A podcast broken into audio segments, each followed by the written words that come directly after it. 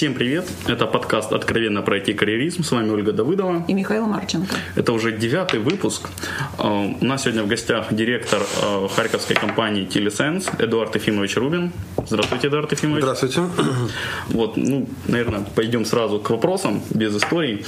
Э, Эдуард Ефимович, какой год вот, вы определили бы годом начала IT в Харькове? Ну, год начала IT Харькова, я думаю, это где-то 87 год. 87 год, когда, в, когда образовались кооперативы. И тогда я был организатором одного из первых кооперативов «Синтез». Тогда был кооператив «Программист», кооператив «Ресурс» э, и еще ряд кооперативов, которые начали заниматься активно IT. Э, ну, надо понимать, что такое IT, IT-рознь. Тогда это была просто продажа компьютеров, покупка, продажа компьютеров. Потом мы начали их э, производить. А параллельно другие кооперативы, такие как «Программист», ну, разрабатывали для них программное обеспечение, потому что люди покупали, для чего? Ну, солитер, печатная машинка, ну, вроде как бы все. Начали это производить. Но уже, скажем так, такое промышленное производство, западное, появилось где-нибудь, э, я думаю, с 96-97, когда была компания Валидия, которая начала работать на западный рынок. Потом пришли мы, компания Телесенс, которая начала тоже работать, э, пришла уже как западная компания. Западная компания с немецкими инвестициями и строили именно процесс, если Валидия начинала как украинская компания, потом просто выходила на западный рынок, то мы уже пришли как западная компания, которая при, э, принесла сюда технологии э, западные к нам в город, скажем так, Харьков. Э, технологии в смысле IT, управления или все вместе? IT, управление, программирование. Ну, если пришли в 98 году, и то, что нужно было делать, это биллинговые системы для Deutsche Telekom. Ну, кто в Харькове делал биллинговые системы для Deutsche Telekom в те годы? Да? Или что-нибудь подобное там, для западных банков, банков, если можно это сравнить по уровню. Конечно, те, кто приходил на работу, они все об этом только слышали. И вот нужно было научить, и где-то год только люди учились работать этим, э, работать э, для таких компаний. Отсюда включается и все, технологии, и управление проектами, и разработка программного обеспечения, и тестирование. То есть все, что входит в цикл программного, э, разработки программного обеспечения. А почему именно IT? Вот что вас лично привело в эту сферу? Меня лично армия. Ого, интересно. А каким образом? Я, а, ну, всегда увлекался всякими компьютерами, ну, какими компьютерами, да, это э, калькуляторами, все, что программированное появились, а в армию попал в радиотехнические войска, и там было очень много кнопок, было очень много на локаторах, и нужно было все включать, мне это дело понравилось. Я даже в армии э, был э, управляющим учебного комплекса, где нужно было выставлять движение целей, программировать, а бойцы должны были как бы на локаторе определять. И это вот все за два года вы успели там еще и карьеру сделать? За, ну, какая за карьера? Ну, как технически, да, техническую угу. карьеру, да. Здорово. А потом уже оттуда понял, что я должен только идти поступать на радиотехнический и поступил в ХАИ. Угу. Все на радиотехнический факультет. А, вот это было мое мой интерес. А вот э, если бы сейчас вы делали выбор, он остался бы прежним? А, да, конечно. Конечно, То есть прежним. вы не разочаровались? Я не разочаровался ни на минуту угу. в, этом, э, в этом выборе. Просто вопрос в том, что до армии я даже об этом не думал, потому что тогда как бы это было, ну, что там, телевизор починить, там еще что-то, совсем было другое. Угу. Программирование как таковое, да, тогда существовало, но оно было настолько зачаточном уровне, это было такое промышленное, там где-то на ВЦ работать, то есть, ну, такое массовое, как сегодня, это, конечно, тогда такого не было. И когда я поступал в ХАИ, это был я на ради, радиоинженер по специальности, и к программированию я не имею никакого отношения, кроме как э, программировали там как в учебном процессе, нужно было защитить программирование. Фортран, Кабол и другое, э, другое, как бы сказать, старье, ну, не знаю, даже, неудобно, все-таки это наши Ну, артефакты, скорее. Да, да, да, да, наверное, так. Эдуард Ефимович, а какие бы события в развитии IT-индустрии города, вот Харькова, может быть, Украины, вы назвали бы, вот кроме появления Валидио, Телесенса? Ну, смотрите, если Украины, очень много компаний хороших э, в Украине, э, больших, достаточно такие, как во Львове, софт, э, Softronics. Софтсерв. Софтсерв, извини, господи, что-то я, причем дружу с, с, с руководителями. Софтсерв. Надо сказать, что тот же Softline, э, достаточно мощная была компания, сейчас, наверное, э, киевская. Я больше не про компании, вот события, да, это может быть приход какой-то компании западной, нашей, проведение Олимпиады, конференция какая-то. Не, вы знаете, я не думаю, что здесь конференции повлияли какую-то большую роль. Я думаю, что вот открытость страны, когда очень многие, после многих менеджеров я знаю компании, которые жили за границей, потом вернулись сюда с проектом, как меня, я прожил 8 лет в Германии и уже с проектом вернулся сюда.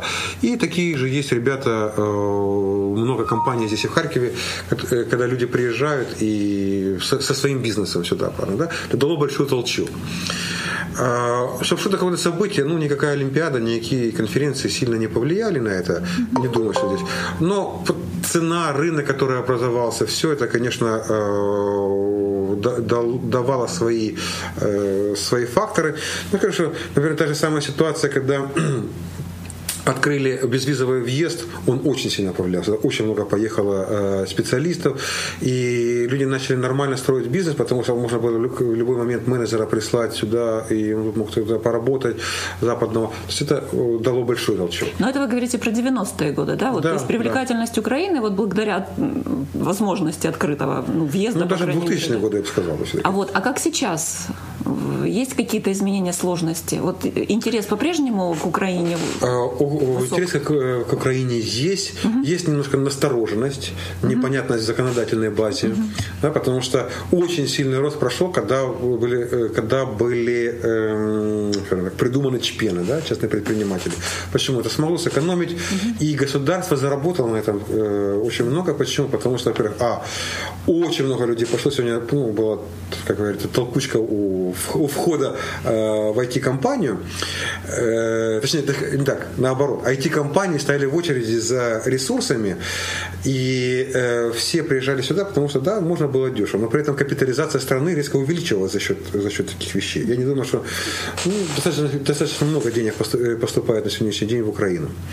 И когда решили это отменить, частное предпринимательство, все поняли, что это может вообще закрыться лавочка по той простой причине, что ну, не будут сюда эти иностранные инвесторы здесь строить свои.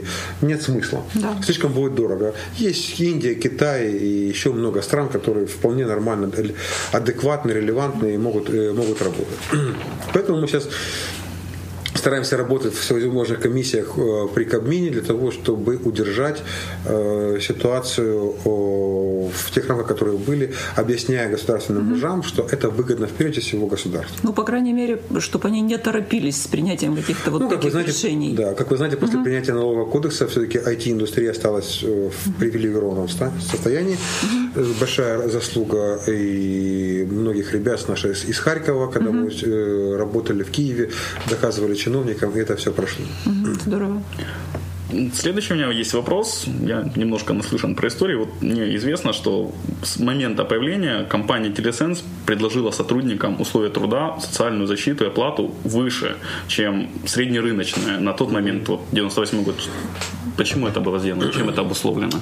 Вы знаете, действительно, на тот момент это были самые высокие ну, и, и зарплаты, и социальные предложения, условия. Я скажу, э, ну, лично моя, моя позиция, это э, не надо никогда ну, выжимать из сотрудника последнее, держать его на голодном пайке. Пусть работает за то, сколько ест. И если такая возможность была, дать людям э, больше, чем есть, то у меня как бы не было к этому никаких э, Э, никакой противности к этому не было. На сегодняшний день я стараюсь, для меня все сотрудники знают, что для меня одной из основных задач является 12 числа выплатить зарплату.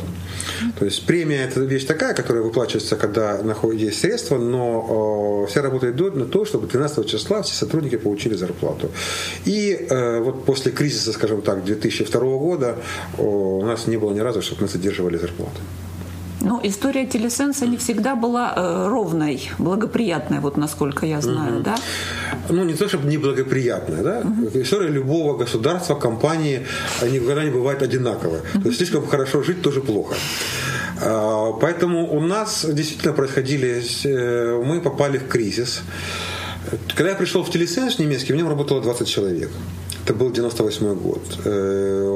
Э, приехав сюда в 98 году, в конце 98 года мы открываем компанию, и до 2002 года здесь уже здесь только в Харькове работало 160 человек. Э, в э, компания в 2000 году вышла на биржу, взяла IPO и потом взяла ряд покупок, и к 2002 году компании насчитывает полторы тысячи человек. Это было не, не методом эволюционного роста, это было методом покупки, а в Украине это все-таки был метод эволюционного роста, когда брали людей, строили процессы, все это проходило нормально. Но когда произошел кризис 2002 года, произошло действительно э, ну, трагедия для компании, скажем так. Она не смогла выплатить зарплату, а в Германии компания, которая на бирже не выплачивает зарплату, должна объявить о своем банкротстве. То есть, как не боролись менеджеры за то, чтобы спасти компанию, но не получилось. И компанию пришлось признать банкротом. А, после этого был процесс э, санации, санации компании, выкупа компании у немецкого акционерного общества. И дальше мы начали работать, э, строить из development центра, стали делать полнофункциональную компанию. Mm-hmm. Это было сложно, потому что мы были чисто development центр, у нас не было ни sales, ничего, э, что присуще полно, полнофункциональной компании. Но мы сумели справиться. К счастью, в Украине не было таких. Точнее, были законы, но они не так сильно действовали. Можно было с людьми договориться. Где-то, э, где-то месяца 4-5 мы не платили зарплату. Ну, нечего было просто, потому что деньги не присылали, не присылали. Но после этого мы буквально за, в течение полугода выплатили, платили, начали, э, через 4 месяца начали платить зарплату, в течение полугода выплатили все долги. И удалось Зарплату, сохранить команду, да? Да, мы угу. сократили. Конечно, много, у нас осталось где-то около 50 человек от 160, угу. то есть сохранили в основном корневых людей. Но кризис есть кризис. Некоторые, некоторые обижались, но что здесь обижаться, зачем держать человека, если все равно, все равно нечем платить зарплату. А, поэтому оставили только тех, на ком, с кого дальше можно будет развивать э, бизнес. И я скажу, что вот из, из тех людей, где-то на сегодняшний день человек около 20 работает, те, кто проработал уже больше 10 лет в компании. Что меня очень, меня очень радует, и люди, которые мне верят, и знают, что и на сегодняшний день у нас не самые высокие зарплаты по городу, но я всегда говорю, что мы всегда, зато мы стабильны и всегда их платим. А многие кричат, вот мы там выплатим зарплату, у нас такие зарплаты, но они поплатят 3-4 месяца. Потом проект заканчивается, все, человек на улице. Пока он там ищет работу, у него, естественно, он теряет зарплате, и в среднем по году выходит то же самое, если не меньше. А здесь всегда стабильность, есть понимание, куда идти, есть какой-то карьерный рост.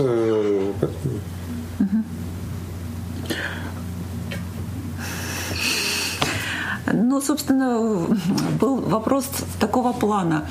Можете ли вы как-то отметить а, изменения в IT, допустим, по сравнению, вот как вы начинали, да, но не торговля железом, а уже именно разработка, да, а и сейчас. То есть это разная индустрия? Абсолютно, Или... абсолютно разная. А конечно. в чем разница? Разница в том, что э, наши программисты наконец научились работать вот, действительно по западным технологиям. То есть э, в 98 году основная масса это работали проекты, которые делались, ну, вот тогда только зарождалась 1С. Тогда только, ну, вот, э, ходили вообще какие-то какие технологии. То есть люди там разрабатывали какие-то бухгалтерии для предприятия, какие-то управления складами. Не было ничего серьезного. Угу. На сегодняшний день, ну, я вам скажу, что наши программисты, харьковские, я не говорю там телесенсы, да, они много, где-то и веб-порталы разрабатывают, и такие э, системы, как наша, ну, я скажу честно, э, надо сказать, что такие продукты продукты, как в нашей компании, больше никто не разрабатывает в Украине. Именно чтобы это э, продукты принадлежали. Не потому, что мы вот такие умные, но просто так повезло, что мы стали, вот, э, начинали с немецкой компании, и уже дальше это пошло по накатанному. А, я думаю, что следующим этапом это будет действительно разработка, разработка продуктов, э, которые будут соизмеримы, конкурентоспособны мировым. Если взять, например, игровой бизнес, то сегодня мы все-таки выходим уже. Есть игры, которые признаны на мировом, на мировом уровне. Это уже хорошо. Постепенно, шаг за шагом, нельзя взять, переломать. Сегодня мы будем разрабатывать лучше. Не будем мы сегодня разрабатывать лучше. Но со временем, да, может быть. Если к этому будут все, э, все предпосылки. Когда это будет создана экосистема. До сегодняшнего дня она есть. Как будет завтра, не знаю. Это, конечно, завтра, но многих инвесторов пугает. Но у нашей компании, например, по миру всего 10-15 конкурентов нормально, хорошо можно работать. Не каждый может похвастаться э, такой конкурентной средой. Э, но чтобы разработать такой продукт, нужно 3-5 лет. И он постоянно, постоянно развивает. Таких инвестиций ни у кого нет. Сегодня появляются стартапы в Украине, но они все равно сегодня э, все финансируются не украинским бизнесом, а ну, в лучшем случае российским ну, не в худшем, а еще в лучшем, э, американским, да, западным каком-то. Но э, это очень... Э, я считаю, что мы идем прогресс, и прогресс явно есть, и он не, не идет не вниз, а вверх. А вот на ваш взгляд, почему э, нет инвесторов наших? То есть у нас есть люди с деньгами, почему они не вкладывают деньги? Они не верят в это. Ну, во-первых, мы еще, наша экономика находится на той стадии, когда большинство бизнесменов считают, что если они вложили сегодня деньги, то они должны получить двойной, двойную прибыль ну, где-то через год. Uh-huh. У нас еще нет того э, слоя капиталистов, как на Западе, которые, вкладывая деньги, понимают, что это их, э, это их будущее. Ну, я бы, наверное, все-таки привел э, вот, э, Ярославский, который вкладывает в, аэр, в аэропорт, э, в стадион, там, в гостиницы. Это то, что не приносит прибыли вот, э, завтра моментально. Но таких единицы. Ну, свои отрасли. А эти еще сложнее представить себе. Да? Ну, вы построили аэропорт. Ты понимаешь всегда, что ну, все хорошо, он будет всегда. Он ну, есть. Он есть, да, никуда его не денется. А представьте, что такое управлять IT. Это ты управляешь, э, ну, например, компания из 100 человек, это 100 компьютеров в общей сложности 1050 стоимостью. Да? И ты управляешь, э, там, ну, мебель еще, которая постоянно в год, она стоит, ну, еще 2000 долларов. А, что еще есть? Люди. О, а как оценить людей? Вот здание его можно оценить. А как людей оценить? Очень сложно. А, и на сегодняшний день, я скажу, вот у меня жена кандидатскую пишет именно как оценка IT-компаний. Вот мы сделали одни из, ну, одни из первых в Украине, а, кто делали там продажи компании наши. Да? Мы делали оценку. Совершенно другие факторы оценки компании. А можете поподробнее рассказать, вот из чего складывается таки стоимость IT-компании? Вот как ее пощупать? Не пощупать никак. Вот нужно, тут мы 9 месяцев э, торговали с клиентом, когда он, хотел, когда он нас покупал, да, и мы э, 9 месяцев нужно было ему доказать, что это действительно слаженный коллектив. И когда я говорю, что у меня тут э, больше половины сотрудников это люди, которые проработали больше пяти лет, для них это является показателем. Когда у нас есть э, э, интеллектуальная собственность, для них это является показателем. Клиенты это является показателем. А вот теперь представьте, сюда приходит, ну, пришел на завод или управляющий бизнес-центр, приходит какой-то плохой менеджер. Ну, что-то у него началось плохо, его можно повернуть, выгнать, поставить другого, ну, найти. А представьте себе, приходит в IT-компанию плохой менеджер. Да? Значит, что компания через год разрушается, и она вообще ничего не стоит.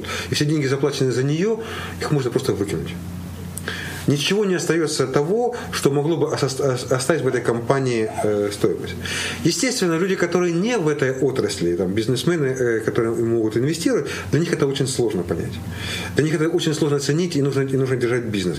И методы управления не совершенно другие, не такие, какой тип компании. Просто согласитесь, что управлять заводом и управлять IT-компанией – это две разные вещи. Они не берут говорить о том, что сложнее, что проще. Это, это нельзя это сравнивать. Но это, это разные вещи.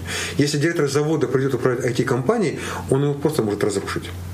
Потому что ты на заводе можешь человека выгнать и взять другого, там в станку поставить, дать ему чертеж, он будет точить. То здесь нет. Тут, э, тут чертеж не дашь, весь чертеж в голове. Другое дело, там, документация, все на это время. Это, ну, как программист, наверное, понимаешь, что это, что это такое. Я думаю, что... Я понимаю. Mm-hmm. Вот возник такой вопрос. А, вы говорили про тенденцию развития IT-рынка. Mm-hmm. Вот в Украине насколько вы видите будущее Украины как аутсорсингового рынка или насколько как продуктового? Самое правильное это когда из аутсорсинга приходит, перейдет в продуктовое. Но никогда это как э, перейти от э, феодализма к капитализму, не, не пройдя стадию социализма. Да? И решение такому из первобытного общинного строя. То есть не будет нормальной, э, нормально продуктовых э, страны с нормальными разработкой IT-продуктов, если в ней не будет развит э, аутсорсинг. Почему? Именно на аутсорсинге люди тренируются работать. Именно там они получают тот опыт вот, и работы, активной работы, и э, знаний. А как представьте себе, вот, ну не было, никто нигде не работал, вдруг раз пришли и начали э, что-то придумывать, разрабатывать продукт. Как они разработают? Не знаю ни процессов технических, ничего. Ведь то, что сейчас приходят ну, американские, немецкие, европейские компании, строят здесь, они дают культуру производства. А это, это самое важное, то, чего у нас не умеет. И мы еще далеки от той. Если посмотреть на э, активность на производительность э, немецкого программиста, американского, израильского и украинского, ну, украинский всегда включая и белорусский, и российский, это две большие разницы. Они работают в два раза производительнее, чем, чем у нас. А за счет чего у них это получается? За счет ментальности. А Вы знаете? Поподробнее. А там, во-первых, обучение другое. Я просто вот очень много, э, мы работали с Израилем, и с Америкой, и с Германией, естественно. Я вижу, как обучают людей там, как обучают э, людей здесь. Если на сегодняшний день в нашей стране э, в ВУЗе ставят хорошие оценки только потому, чтобы, не, чтобы не дай бог, рейтинг ВУЗа не упал, такого нигде больше в мире нет. То, соответственно, выраст, вы, выходит э, соответствующий программист.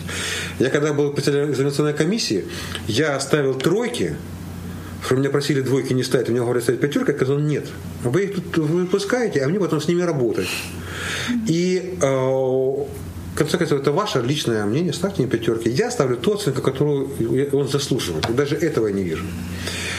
Если в Стэнфордский университет берут студента, который занимается двумя видами спорта, играет на двух музыкальных инструментах, и он должен еще хорошо экзамены сдать, и никто даже подумать не может, чтобы ему там за взятку или за что поставить хорошую оценку, если он ничего не знает, его просто выгоняют, то оттуда выходят нормальные, нормальные специалисты. А если у нас, э, к сожалению, я думаю, процентов 70-80 студентов ну, так, сдают экзамены за благодарность и, просто там э, с, какой, с какой-то хитростью, и нашим преподавателям нельзя ставить плохие оценки, потому что иначе упадет рейтинг вуза, то, извините, о каком образовании мы можем говорить? Это дальше все, все дальше и дальше продолжается. И молодых преподавателей все меньше и меньше. Вот оттуда такие же студенты выходят. Но там они потратили, все, наверное, смотрели фильм «Социальные сети», mm-hmm. что они так там работают. Вот где вы найдете, кто у нас провел когда-нибудь конкурс, мне просто даже интересно провести конкурс на лучшего программиста, который умеет выпивать каждые 15 минут э, рюмку, рюмку водки и программировать при этом активно. Вот это тест. Это релиз перед Новым годом. Может быть, да-да-да. Эдуард Ефимович, как вот вам кажется, насколько влияет платформа разработки на качество продукта и, как следствие, на удовлетворенность заказчика? Вы имеете технологические части? И технологическую, как технологию, на которой разрабатывается, как и на что разрабатывается, и на чем. Концепцию нет, ну, конечно, нет. Ну, все, нет, ну, когда вы берете какой-то продукт, вы вначале делаете аналитику и понимаете, как он должен быть разработан, на каких платформах и так далее, и так далее, и так далее. А, ну, например, когда мы, мы работая с телекомами, мы э, брали в качестве платформы, например, базу данных Oracle, а ничего не остальное. Например, Microsoft на нас все время обижался, но я им объяснял, что это не наша проблема а проблема телекоммуникационной отрасли, которая вся работает на Oracle. Поэтому мы разрабатывали то, на чем им удобнее. Хотя, а, наверное, с, с помощью Microsoft было бы им дешевле. Но они, так надо телекомы переубеждать. Я говорю, ну, может быть, их надо переубеждать, но это уже не наша задача, это уже ваша задача убедить их, что это будет лучше. А теперь представьте, кого должны переубедить? Директора хозяина телекома? Он в этом не разбирается. А вот все менеджеры, которые там работают, они все раклисты. Вот вы, говорите, вы должны поставить Microsoft, чтобы вас уволили, а поставить туда других. Тех, кто разбирается в Microsoft. Вот в этом, конечно, упирается. Поэтому, как, как, э, когда при выборе любого продукта, это как выбор платформы, так и выбор, э, какие политические вещи, очень многие вещи, они э, имеют какое-то э, большое значение. Так и выбор, на какой сесть на Сане, на Intel работать и так далее. То есть, ну, много значения. Конечно, при э, нашей глобализации, которая сейчас идет, когда-нибудь мы придем каким-нибудь двум системам дружеским, на которых будет все это работать. Ну, сколько у нас осталось баз данных? Oracle, Microsoft и... MySQL, Postgre, Mongo. Не, ну это вы называете по сравнению с ними это детский либер. По, по, по мощности, по как, как компании. На Mongo уже переходит ряд фирм, которые работают с NASDAQ, которые делают аналитику для NASDAQ. Подожди, аналитику для NASDAQ делают на Microsoft. Они Microsoft все время об этом хвастается. А, я очень... Одна из причин, почему начал вести подкасты, я очень люблю подкастера Умпутуна, который работает в Томпсоне. А, и они вот, их томпсоновский продукт для аналитики всех, э, одни с большей частью бирж, лондонская, токийская, NASDAQ работают. Вот у них используется для этого сейчас Mongo. Вот они перешли на Mongo. Ну, я хочу сказать, да, для весь, на весь такой IT-мир э, да, существует, вы пальцы представили, 5, ну, 5 больших и еще 5 маленьких баз данных. Да. да? Все. Которые, в принципе, скоро... Информис был крупнейшая Нету, скупил ее Oracle. Сайбис там ее потихоньку, так сказать, выжимает. То есть все это потихоньку уходит, потому что бороться, ну, ну, глобализация есть глобализация. Хорошо это или плохо, это уже судить, это история рассудит. Ну, во всяком случае, сейчас, сейчас это так идет. Э, вот я вас слушаю и все время э, ловлю себя на мысли, что IT – это прежде всего люди. Это прежде всего люди. Надо также понимать, если вы будете думать об э, людях, э, что э, вот они там люди искусства, все, это инженеры. И если у вас неправильно поставлены процессы в компании, то все эти люди вам не принесут ничего полезного. То есть людьми все-таки нужно управлять. А как же? И достаточно жестко, я так да. понимаю. Можно, знаете, ну, талант управленца, он именно зависит от того, что даже очень умных людей можно какой-то в бардак поставить, и они ничего не сделают. Или надо создать именно вот такие процессы, чтобы это все работало. Потому что, да, люди это очень важно, а важны те люди, которые управляют этими людьми. Во, а теперь тогда вопрос. А на ваш взгляд, э, менеджеры, вот управленцы хорошие, они выходят из специалистов? Если да, то из каких? Угу. Или это все-таки отдельная песня? Ну, э, в IT не может быть э, менеджер не из IT. А, почему? Ну, надо понимать вообще все процессы, когда вы разговариваете с клиентом, предлагаете ему проект, то вы должны понять вообще, о чем идет речь. При этом я знаю очень много IT, моих бывших сотрудников, которые пошли работать, э, не буду называть компании, вообще в строительный девелопмент, и шикарно просто продвигали эти проекты гораздо лучше, чем любой другой. Потому что построенные процессы именно э, в этом, они э, в IT, они могут распространиться куда угодно. А Development это в смысле строительство физическое здание? Да, да, да, здание, вот они там управляли проектом строительства здания, это, ну, это строительство здания это тоже тяжело. Это надо разработать проект, это надо э, построить, это надо реализовать всех поставщиков и так далее, и так далее. Так вот, и айтишники... Изменения внести нельзя. Измени... Ну, нет, там можно, но не, не, не будем ударяться в процесс. Вот, мастерам там, кстати, тоже, наверное, найдется место. И вот и там айтишники именно проработали лучше всех. Это вот мы бывшие сотрудники, мне это очень э, импонировало. Но они тоже росли из э, разработчиков да. менеджеры, а потом... Они все пришли из разработчиков, угу. они стали потом менеджерами. Я скажу, лично я никогда не был программистом. Угу. Все мое программирование закончилось на уровне, а, в институте это были программируемые калькуляторы, и в Германии, пока я жил, я создавал там интернет-порталы, вот HTML1 это вот тот язык, на котором я э, программировал в свое время, когда создавал свои, свои первые порталы в 95 году. Вот, э, все, что происходит сегодня в компании, все эти технологии, конечно, они, я их никогда не повторю. Но я уже перерос, стал, стал менеджером, который управляет компанией. И многие, скажу, менеджеры, которые сегодня, вот, например, наш директор компании Телесенс Украина, именно в Украине, а, Владимир Федоренко, он а, пришел сюда э, начальником отдела тестировщиков, и сегодня он стал директором. Я думаю, что сегодня тоже ему будет тяжело сесть, начать программировать, потому что директором он работает с 2004 2004 года.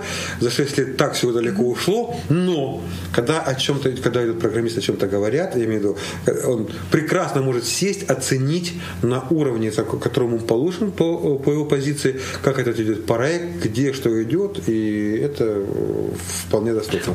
Я бы хотел посмотреть на того инженера-строителя, который mm-hmm. пришел в IT-компанию, который бы разобрался вообще, о чем говорит программист. Ну, то есть IT может быть кузницей кадров, собственно, управленческих оно, оно кадров есть, для оно любой сферы. есть. Потому что программист, э, хороший программист не может быть человеком неорганизованным. Особенно, когда он работает в компаниях, э, где проекты, э, проекты коллективные. Вот, например, наша компания, проекты коллективные, у нас, ну, начиная там, от пяти человек, проекты идут и до 20. Есть, конечно, программисты, которые сидят дома и работают, там один там снимает, он такой, один и все, ни с кем не хочет. Он никогда не будет менеджером. Он не умеет подчиняться. Менеджер хороший тот, который умеет подчиняться. Значит, он умеет тогда, тогда только научиться управлять. Если этого опыта нет, ты не будешь хорошим менеджером.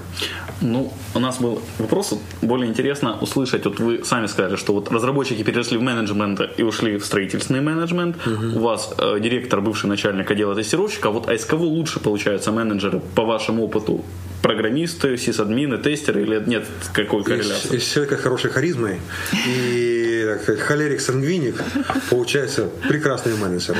А если, у нас есть очень классные программисты, ребята, ну просто ну, супер, с хорошими зарплатами, все, но они никакие не менеджеры. То есть они там вот на своем уровне. И они не жалеют об этом. Потому у них ну, свой характер, они такие флегматики, все это ведут, вот там все раскладывают, все, все, и без них компания не может работать. То есть я не представляю себе компанию за одних холериков. Это, это же просто катастрофа. Ваше мнение, нужно ли э, менеджеру специальное образование для этого получать? Для ну, понимаете, э, да. Да, сегодняшнему менеджеру да. Если я не получал специального образования, кроме как бы высшего, то есть есть как бы вот жизненная э, вот, внутренняя, внутренняя харизма к этому, да, а есть, э, есть знания. Вот сегодня бы, если бы я вышел молодым человеком, конечно, много чего не хватает. Не хватает там знания языка, не хватает и э, всяких экономических вещей. То есть я когда пожил в Германии, закончил там, заканчивал курсы финансово-экономических, чтобы понять вообще, как этот бизнес работает. А, на Западе, как работает финансовая система и так далее. То есть без этого ну, никак ты не сможешь работать. То Любой есть... программист, не зная э, вообще финансов, финансов да, в большом смысле этого слова, понятие маркетинга, ну, не сможет быть э, руководителем предприятия. То есть сейчас сложнее э, сделать карьеру, чем, допустим, 15 лет назад? Очень зависит. Ну, карьера – это вопрос э, иногда и лотереи. Знаете, вот повезло встретить там человека. В нужное ты, место. В нужном месте, месте, да, в нужное время. В нужное время угу. И ты сделал. У тебя был в 95-м году в Германии. Мне рассказали, что есть такой интернет. И я, о, что это такое? Посмотрел, и мне это понравилось. И я сделал, начал делать первые порталы, э, ну, вот, э, типа live-журнал у меня был сделан, ну, служба знакомства была сделана 6 Вир, э, виртуальная выставка была сделана. Ну, это было слишком рано. вот. Поэтому тогда интернет, интернет был там у единиц.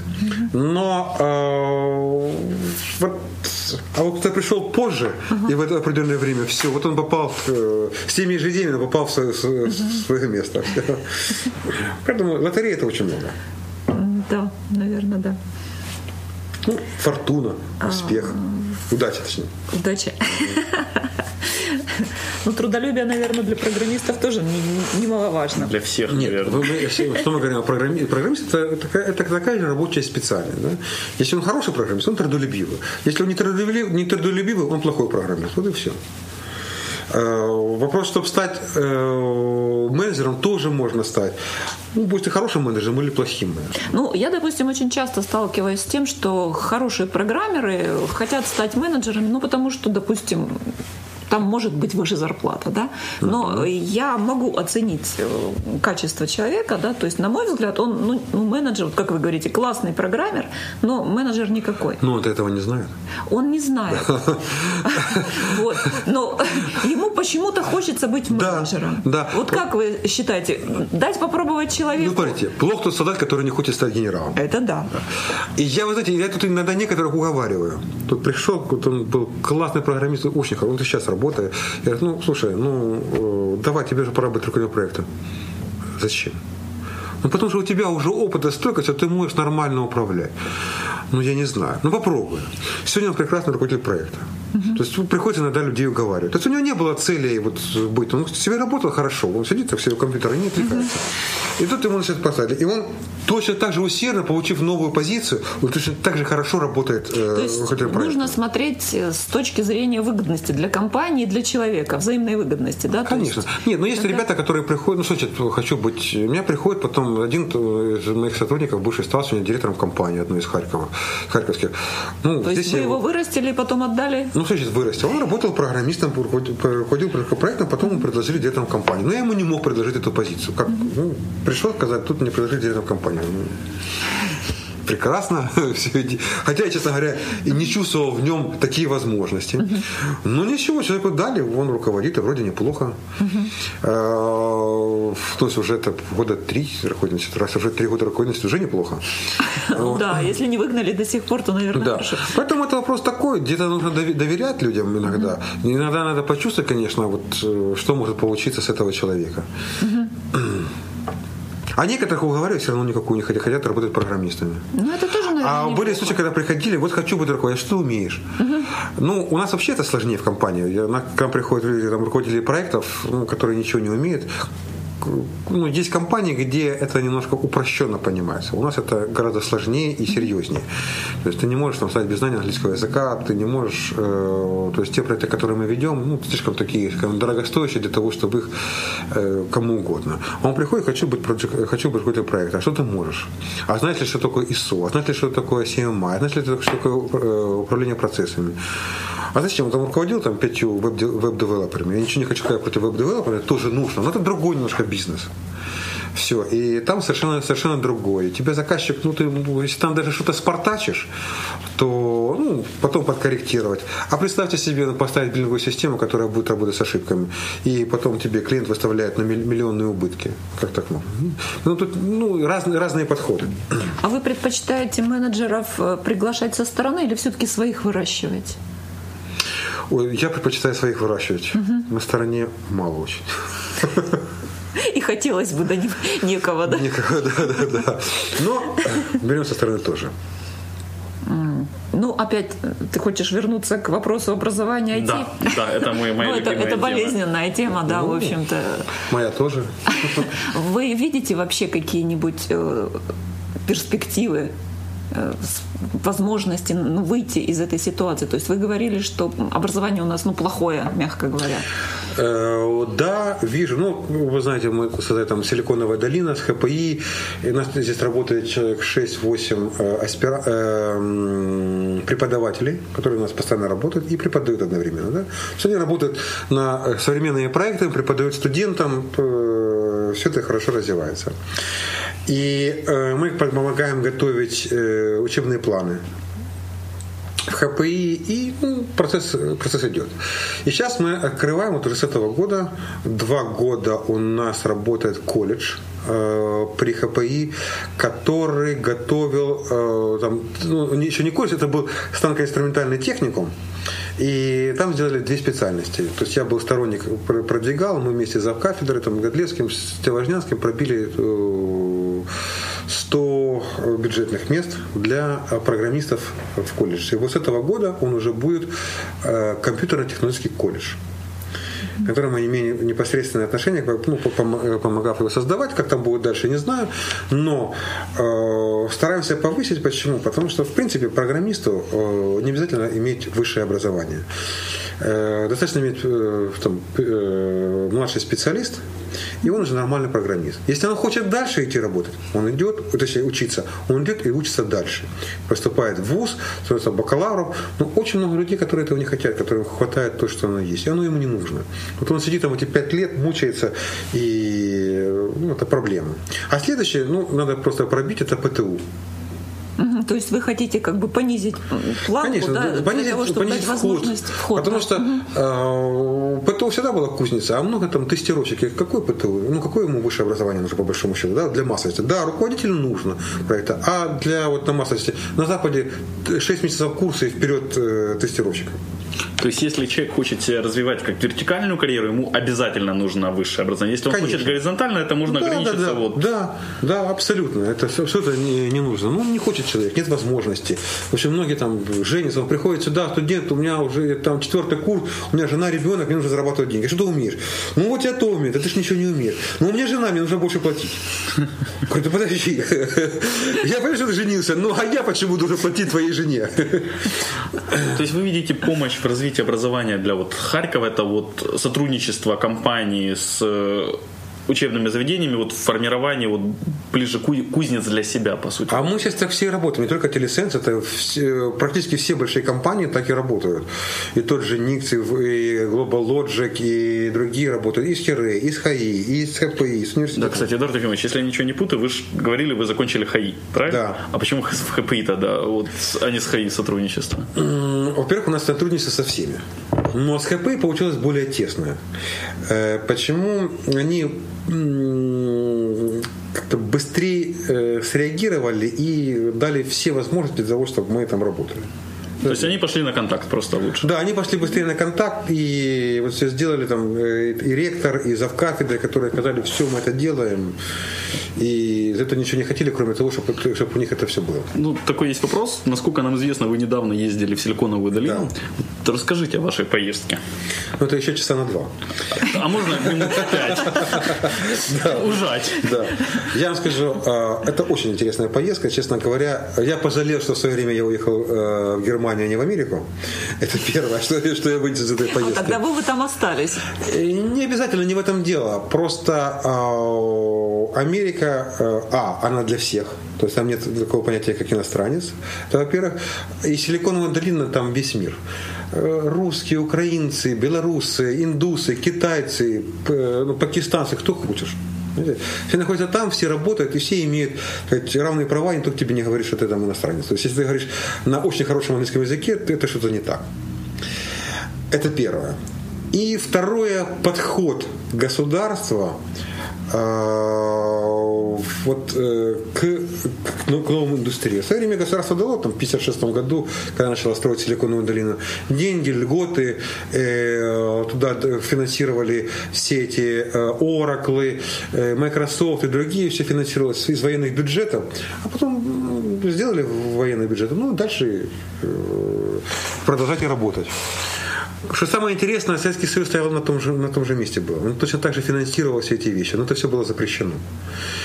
И вот как, так же, как Oracle сожрал там всех остальных, так же просто, когда ты не дали э, развиться это коммерческому, коммерческому началу э, вот, в Советском Союзе, то э, оно там все и сгнило.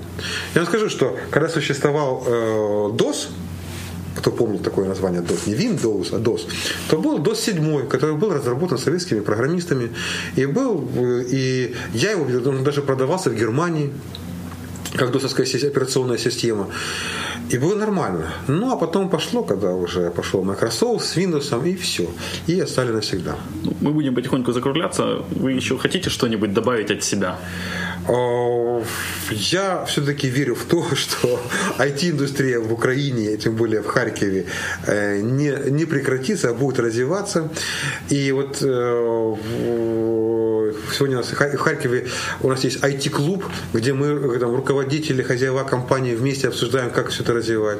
На сегодняшний день есть IT-комитет Европейской бизнес-ассоциации, которую я возглавляю, и где мы решаем вопросы, вот, э, вопросы закон, законодательные, то, что мы делали, это все мы делали через ЕБА.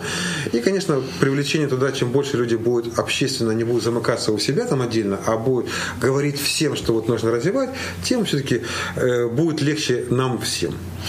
И напоследок пожелайте что-то нашим слушателям. Я э, с удовольствием узнал о такой программе, как ваша. Я очень рад. Я желаю слушателям, если это, конечно, э, программисты, ай, э, айтишники, ну, во-первых, успехов работы и профессионального роста. Э, не обязательно быть сангвиниками и холериками, можно быть флегматиками и меланхоликами, но быть профессионалом. Это самое важное. Большое спасибо, Эдуард Ефимович. Большое спасибо слушатели. Все комментарии, пожелания на мой e-mail шами13 собака Всем спасибо, всем пока. Спасибо. До свидания, спасибо.